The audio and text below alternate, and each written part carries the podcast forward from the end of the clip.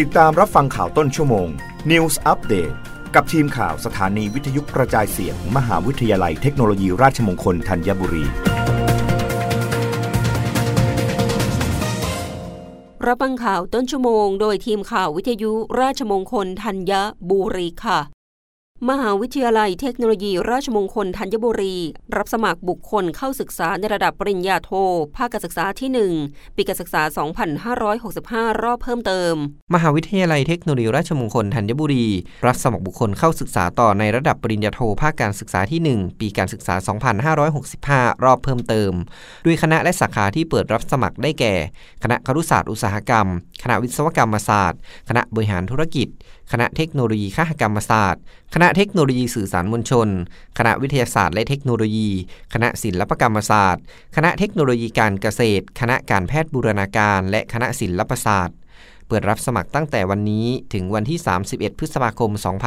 2565 เข้าดูรายละเอียดของคณะหลักสูตรและสาขาที่เปิดรับสมัครในระดับปริญญาโททั้งหมดได้ที่ www.grad.rmutt.ac.th นัทพลดีอุดทีมข่าววิทยุราชมงคลธัญบุรีรายงานกรุงเทพมหานครพร้อมเปิดใช้อุโมงค์พรานนก ถนนจรัญสนิทวงตามกำหนดเดือนสิงหาคมนี้ นายไทวุฒิขันแก้วผู้อำนวยการสำนักการโยธากรุงเทพมหานครเปิดเผยว่า กรุงเทพมหานครโดยสำนักการโยธา ได้ดำเนินโครงการก่อสร้างทางลอดถนนจรัญสนิทวงศ์กับถนนพรานนกแยกไฟฉาย ซึ่งมีกำหนดการแล้วเสร็จในเดือนสิงหาคม 2565 ปัจจุบันการดำเนินงานในภาพรวมยังเป็นไปตามแผนงาน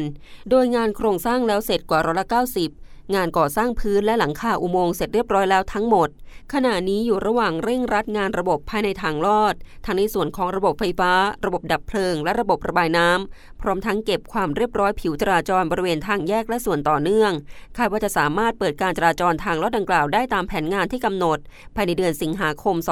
2565 เพื่อบรรเทาปัญหาการจราจร รับฟังข่าวครั้งต่อไปได้ในเวลา 21 นาฬิกา